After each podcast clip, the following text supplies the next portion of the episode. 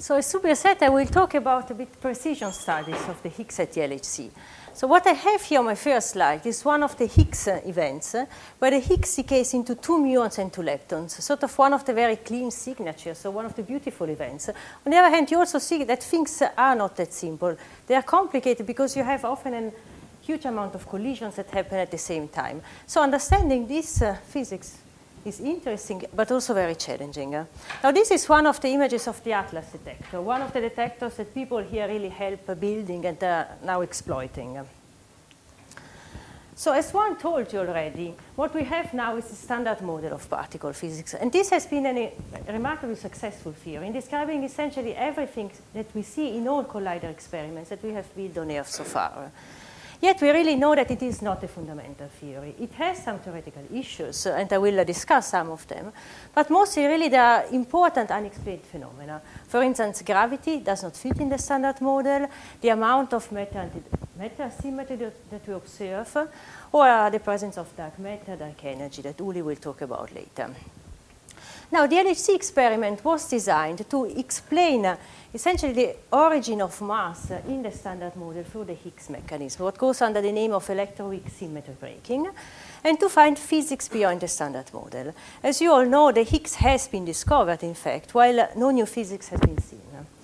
Now, these two are statements that you probably heard already many times, also in Juan's talk.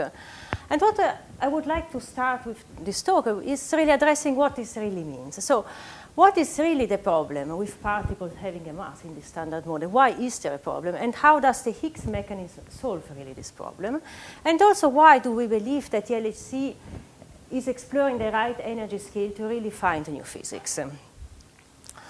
So to do this, I will take now a big step back. And forgive me for being a little bit maybe simplistic here. But we all know here that there is a duality in quantum field theories. So to every particle we associate a duality between waves and particles. So to the electromagnetic wave, we associate a particle that we call the photon. And when the photon or this wave propagates in one direction, we know that this has two physical polarization states. This is, if you want, just an empirical fact. It starts as an empirical fact that there is no longitudinal polarization. Now, it is sounds like an accidental fact, so, but it has some deep consequences. Why is that? If this third polarization existed, and you sit down and try to compute scattering amplitudes, what you find is that you find scattering amplitudes that are proportional to the energy at which the scattering happens. So what this means is that if you perform the scattering at very high energies, you will find at some point probabilities that are larger than 1.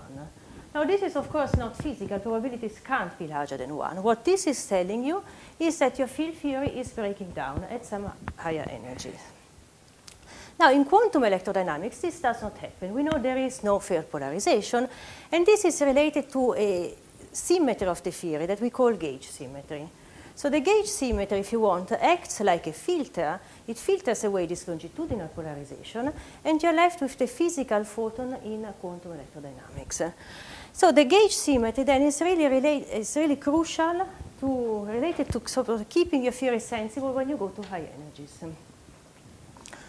The other thing that everybody here knows very well is that when you look at light propagating, the speed of light is the same in any reference frame. So it doesn't matter if you're not moving, if you're moving slowly or faster, you always see the same speed of light. But this is not the case, of course, for objects that have a mass. When a massive particle propagates, the speed it has is different according to your reference frame. But in particular, what you can always do is to find a reference frame where your particle is not moving anymore. Now, in this reference frame, there is no distinction anymore between transverse and longitudinal polarizations, right? Because this would break the rotational symmetry of your theory. So the gauge trick that works nicely for photons that are massless does not work as soon as your particles have a mass. On the other hand, we heard from one, and we know very well from many experiments now, that the electroweak interactions are mediated by particles that do have a mass, the W and the Z bosons. And the masses break this electroweak symmetry. So the theory breaks down at high energies. That's the problem. And then you can sit down and look at what energy does this happen. At what energies would you find the probabilities that become larger than 1. And the energy at which this happens is about 1 TV. So this is the energy scale proved by the LHC. And this is why really the LHC was designed to sort of investigate, to test this mass generation. So how do particles have mass in the standard model? But at the same time, how do we keep the theory sensible when we go to these energy scales? Right. So the most popular solution is what goes under the name of Higgs mechanism or electroweak symmetry breaking. So when you say that electroweak symmetry is spontaneously broken. So spontaneous symmetry breaking means essentially a very simple thing, that you have equations that do have a symmetry, for instance, some rotational symmetry. But then once you pick a solution to this, the solution, the most energetically convenient solution has breaks this rotational symmetry. So your laws of physics still have the symmetry, but the solutions do not. And something that is typical of spontaneous symmetry breaking is that if you have laws that are invariant under some symmetries, you can have solutions that do not respect this symmetry. For instance, you have a particle that is more massive than the other one, as long as also the other solution is allowed and exists. Right. So typical in general of spontaneous symmetry breaking is having a sort of degenerate solutions. Right. So here you see, for instance, here all the solutions are sort of degenerate. And these are sort of called zero energy excitations. So essentially, because moving around this circle costs no energy, what this corresponds to is the presence of a massless particle, what goes under the name of massless Goldstone boson. And now you have sort of a second problem that we don't observe physically. This Goldstone boson is not there. So the Higgs mechanism essentially solves these two problems. What you do is you absorb this degree of freedom from the massless, from the Goldstone boson, into a massive particle. So from two polarizations, you get these three physical polarizations. So in a way, one way to think about this, a bit naive, is that the Higgs field is sort of like, instead of having a vacuum, a real vacuum, you have a Higgs field vacuum. And when particles propagate to this vacuum, they sort of interact with the Higgs field. So the Higgs slows them down. They have a speed that is lower than the speed of light, meaning they have a mass. Right. So then in this simple picture, the mass that particles have are always proportional to the amount of interaction they have with the Higgs boson. So the problem was that if you have massless particles, you have gauge invariance and everything is fine. But with massive particles, you have unitarity violations. So the way the Higgs mechanism works, in a way, is that at small energies, meaning large distances, you feel the effect of this medium. So you have massive particles. But once you go to large energies, you don't feel this anymore. And so you have no problems with unitarity violations. So, of course, once you have a field, you also have excitations of this field. So you know that there must be also a Higgs boson associated to this. And again, for the Higgs boson, like for all other particles, the Higgs interacts with itself. So the Higgs also has a mass that is proportional to the coupling of the Higgs to itself. Right. So the nice thing about this Higgs mechanism in the standard model is it's really very testable. So once you find the Higgs, once you know the mass of the Higgs, you know everything else. So you can predict all other couplings and masses. And now, so before the discovery, we really didn't know whether the Higgs is there. It has been an open question for really many years. And it was believed to be extremely hard to figure out. And the reason is that the way you see the Higgs is by looking at some distribution. For instance, this could be some energy spectrum or invariant mass distribution of 2 photons when the Higgs decays to 2 photons. And what you see, you have a huge diphoton background and a really little bump here, something like this. Of course, once you collect data, data are not perfect. This is how data look like. So it's very difficult to discriminate between these two possibilities. So this is why really the LHC, as one described earlier, really needed to collect a huge amount of data to discover this, the Higgs. So let me tell you just briefly the history of this discovery, which I think is sort of an amazing, it's quite amazing, because people really thought that it would take much longer than it did. But what happened already in 2011, the LHC experiment was able to sort of exclude just some mass regions for the Higgs boson. So let me explain you a little bit this plot. What is shown in this plot, you have a green band and a yellow band. These are different confidence levels that you have. And you have a black line here. This is what you expect. And another line here, that is what you observe. So once this green band moves below this red line, you are allowed, you are excluding cross sections. So if the green band would be here, then you can exclude something like 2 or 10 times the standard model cross section. But once you're below here, then you can exclude the Higgs boson with some given mass. And this is what happened here. And once these points somehow go outside these bands, then you sort of have a hint that something is there, because what you are observing is different from what you would expect under the hypothesis that there is no Higgs. So with the first inverse femtobarn, so heavier Higgs boson states could be excluded. And then really shortly afterwards, you see all this band goes down, so you could exclude much more. But then you started having a hint of something, of a lighter Higgs boson at around 127, 125. So this is shown here. You can look at the probability that this, so you see this thing here, the probability that this is in fact the Higgs boson.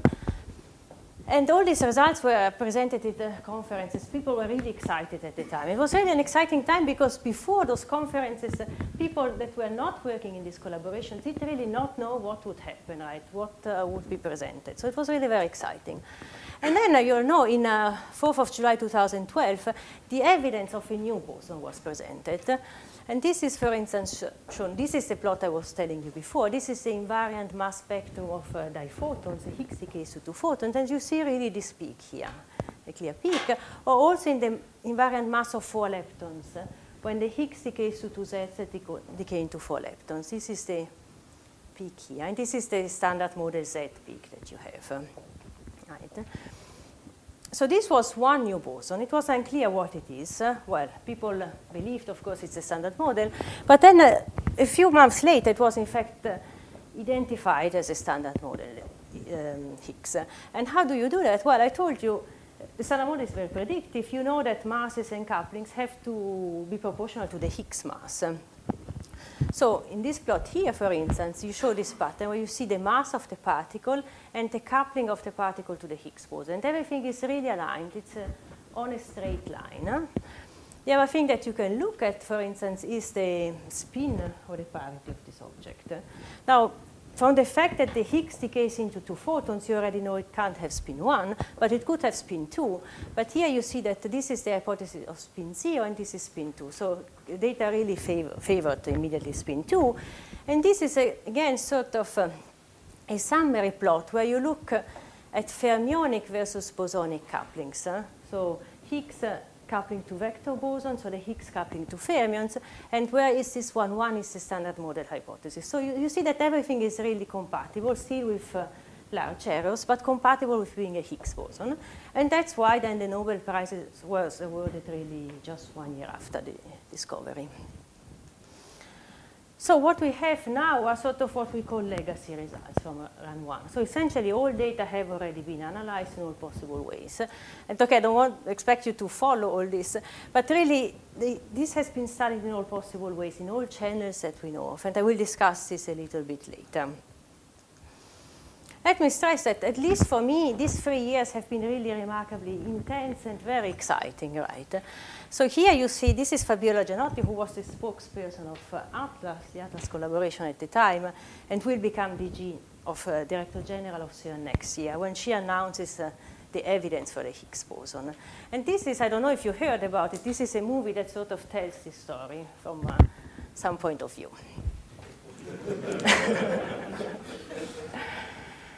Now, having found the Higgs is, of course, it's something really very positive, very satisfying. On the other hand, it also leaves some open questions and some open problems. One is the fact that the Higgs mass, the Higgs being a scalar, is not protected by any symmetry. So the Higgs mass can essentially get corrections, quantum corrections, from vacuum fluctuations. And because there is no symmetry to protect this, the mass of the Higgs can be, the corrections can be arbitrarily large. So it should be proportional to the maximum allowed energy that you have, so something like the Planck mass.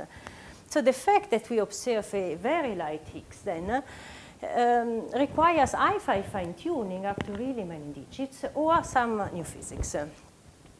So to take an analogy, if you think about like thermal fluctuations, if you take a particle and put it in a thermal bath and wait long enough that everything thermalizes, you would expect that the red particle has about the average energy of all our blue particles, right? Well, what we observe is that our red particle, the Higgs, has really an energy that is much smaller than blue particles. So per se, it's not inconsistent, but it's really hard to believe that something like this happens without there being a deep reason for that. So in this analogy, the reason, of course, could be that red does not acquire the energy of blue because red does not interact with blue. There is some screening mechanism so that red simply does not see the presence of blue. And this is essentially the same as what happens in the Higgs case. So you could say that, well, the mass of the Higgs is protected or screened by some new forces or new particles that we don't know about. And that's why the mass is so light. And there are, in fact, many new physics models that sort of try to explain why the Higgs mass is so light. And of course, all these models are all speculations. And all the experimental data can sort of discriminate between different models and constrain different models. So where are we now? The LHC has been looking for particles predicted in these models. One of the most popular class of models are supersymmetric models. And what you see here sort of plots, again, I don't expect you to follow what is written here, but what you see are bounds on the masses that are predicted in these models. And very roughly, the number to keep in mind is that the LHC can probe around 1 TeV energy scales for these objects. So particles have to be heavier than some scale, otherwise we would have seen them already. And for more exotic models, these bounds are even stronger, about maybe 2 TeV or so. So this is what the LHC could do so far.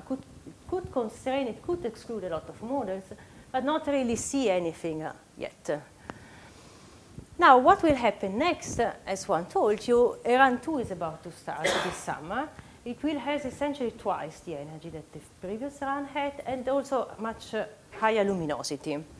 On the other hand, it is true that the factor 2 in energy is not that much. So one should keep in the take into account the possibility that even in run 2, we will not see the production of new states directly, simply because the energy is not enough. Maybe you would need 30 TeV or 100.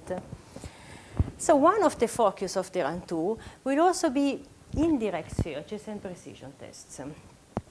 The reason indirect searches and precision tests help in this case, when the energy is, because for direct searches, you always have to have the right energy to produce a state directly. For indirect searches, through virtual loops, so you're sensitive to the presence of particles without producing them directly. This is the same as, for instance, what happened with the top. The top was discovered at the Tevatron, but there was already evidence from LEP that the top should be there, right? From loop correction, simply. So one of the sectors that has not been investigated much yet is, of course, the Higgs sector. Right. And as I told you, this is particularly interesting because everything is predicted in the standard model. So to do this indirect searches and precision tests, what you need, of course, is the most accurate measurements, but also very precise theory predictions. And again, this is different from sort of direct searches. So in the Higgs Dirac invariant mass spectrum that I showed you, you really didn't need any theory at all to see a bump, right? You collect enough data and there is a bump. That's all. But when you talk about indirect searches, you really have to control all your normalization, all your cross-sections precisely. If you want to say that the cross-section is a little bit larger than what you expect. That's why for this type of searches, theoretical predictions are really more important. Now, how do we do theoretical predictions? So as one said already, everything is based on the fact that when you go to high energies, your coupling constants, so the way particles, the coupling constants are small. So all you do are perturbative expansions in the coupling constants. So, for instance, if you want to compute any cross-section, you compute it at lowest order, and then you can compute corrections to it that are essentially expansions in this constant. In QCD, so for the strong interaction, the coupling constant is around 0.1. So when you compute what we call a next to leading order correction, you can expect something of the order of a 10% correction. Next to leading order, so alpha squared, something of the order of 1%. This is a bit naive, I will show you. For the electroweak interaction, the coupling is of the order of 1%. So when you do a next to leading order calculation, you could have already very good precision. Right? The other thing to keep in mind is that when your measurement is very inclusive, this works nicely. But once your measurement is less inclusive, typically when you're sensitive to two different energy scales, for instance, the hard scattering of the process and the softer scale, what happens is that in your cross-section, you will have large logs of the ratio of these two scales. So when the logs are large, they compensate the fact that the coupling is small. So you have to change the way you do this expansion and sort of talk about resummed calculations. And you talk then about leading log, next to leading logs, and so on. These are essentially different ways of doing perturbative expansions always. Now, when we go back to the Higgs at the LHC, what this graph shows is how the Higgs is actually produced, the different production modes, as a function of the Higgs mass here. So we are, in fact, about here, right? So you see that by far the dominant production mode is gluon fusion to Higgs production. So you have two gluons coming from your proton, and through a top loop, they produce a Higgs. So this is a process that is loop-induced already. So the gluons don't couple to the Higgs because the gluons are massless. But the top has a very large mass. So even if this is loop-induced, this is the dominant process. Then you have other processes like vector boson fusion production, where you have two bosons that come from each from a proton. Together, they build the Higgs in the final state. Or processes where the Higgs is radiated from the bosons. Or, for instance, Higgs produced associated with TT-bar. Now, here the coupling is also very large, the Higgs to TT-bar coupling. On the other hand, here you pay a price because you have to produce also two tops in the final state. So you need a lot more energy to produce this. That's why this is somehow much smaller than this process here. So these are the ways the Higgs can be produced at the LHC. And the other thing to keep in mind is that we never really see the Higgs because the Higgs has a very decays essentially immediately, propagates few femtometers and then decays. So you never see the Higgs. What you see are the decay modes of the Higgs. And this is, again, a plot showing the different branching ratios of the Higgs. And this is where we are, where we did discover the Higgs. And you see that somehow it's a very nice place where to be, because if the Higgs had been much heavier, essentially, you would have seen only the Higgs decay into WW or ZZ. That's all. You would have never been able to see those modes. And if the Higgs would have been much lighter, you would have seen essentially only BB bar, but never those modes here, right? While in the place where we are, we can essentially see all those decay modes. Look at, for instance, gamma gamma is in fact very small and was one of the discovery channels. And this is because the signature here is very clean. So we already could essentially see all of these modes. And this is something I said a bit already, but this is where we are now in terms of precision studies of the Higgs. So you can look at cross sections for different, and you can always look at the ratio to the prediction from the standard model. And you see that essentially there is no deviation. So this looks really like a Higgs boson. On the other hand, you see that these error bars are still really quite large. Here there is a little tension, but not much. And this is the plot that I already showed once, where you see somehow this nice picture, mass aligned with the coupling, right? Now, NLO will now restart, and essentially will redo these tests, trying to decrease this error bars as much as possible. That's I mean. Now, I want to discuss only one of these calculations. I mean, behind all these production modes and decay modes, there are difficult calculations. And I want to focus only one, which is the simplest one here. So Higgs product, the simplest but dominant, where the Higgs is produced via gluon fusion. So this is the lowest order diagram, it's loop-induced. And we can even forget about the decay of the Higgs.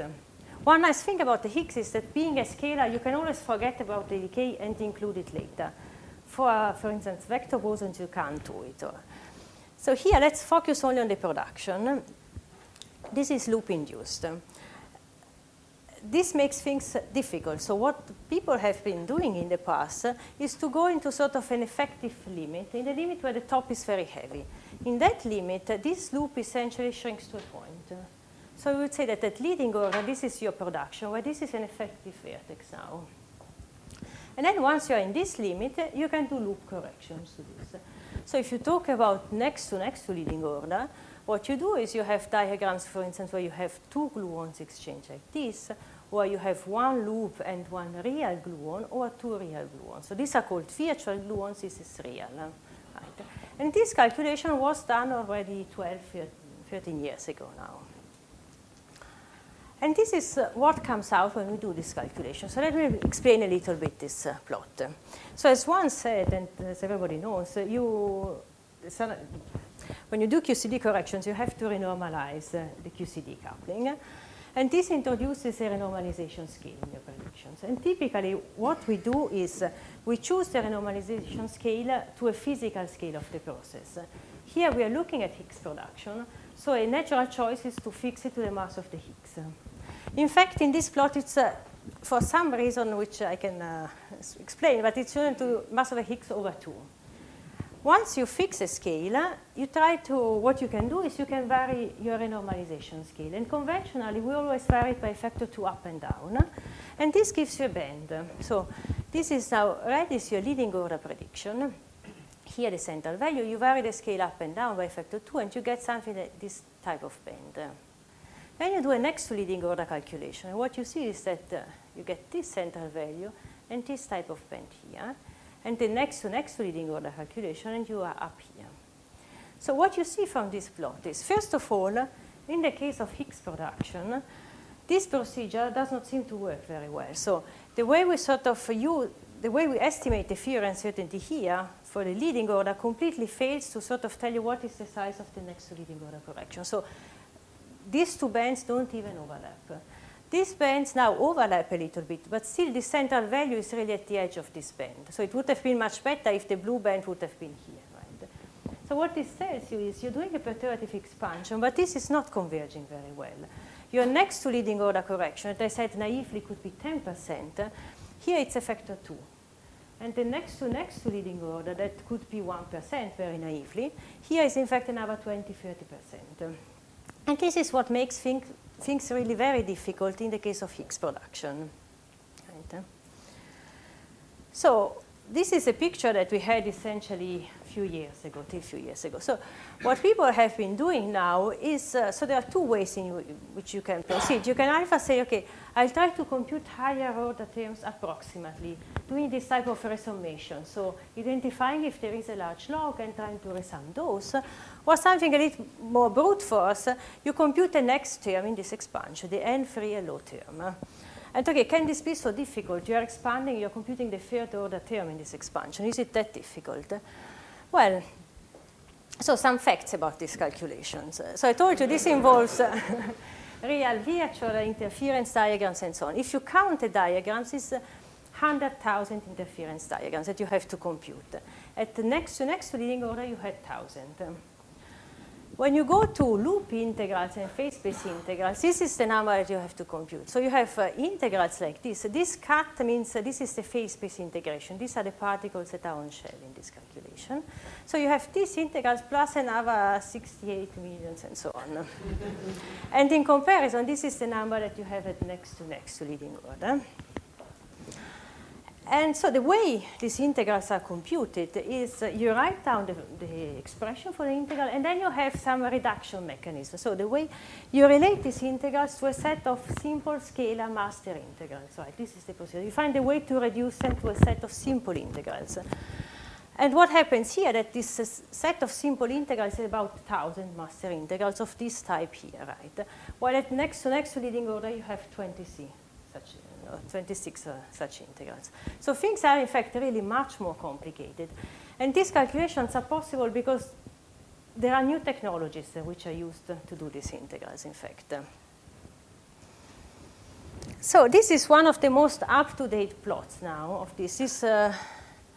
So this group did not finish the calculation yet, but could do it in some approximation, in sort of a threshold expansion. So there is an approximate expression now for these n-cube calculations.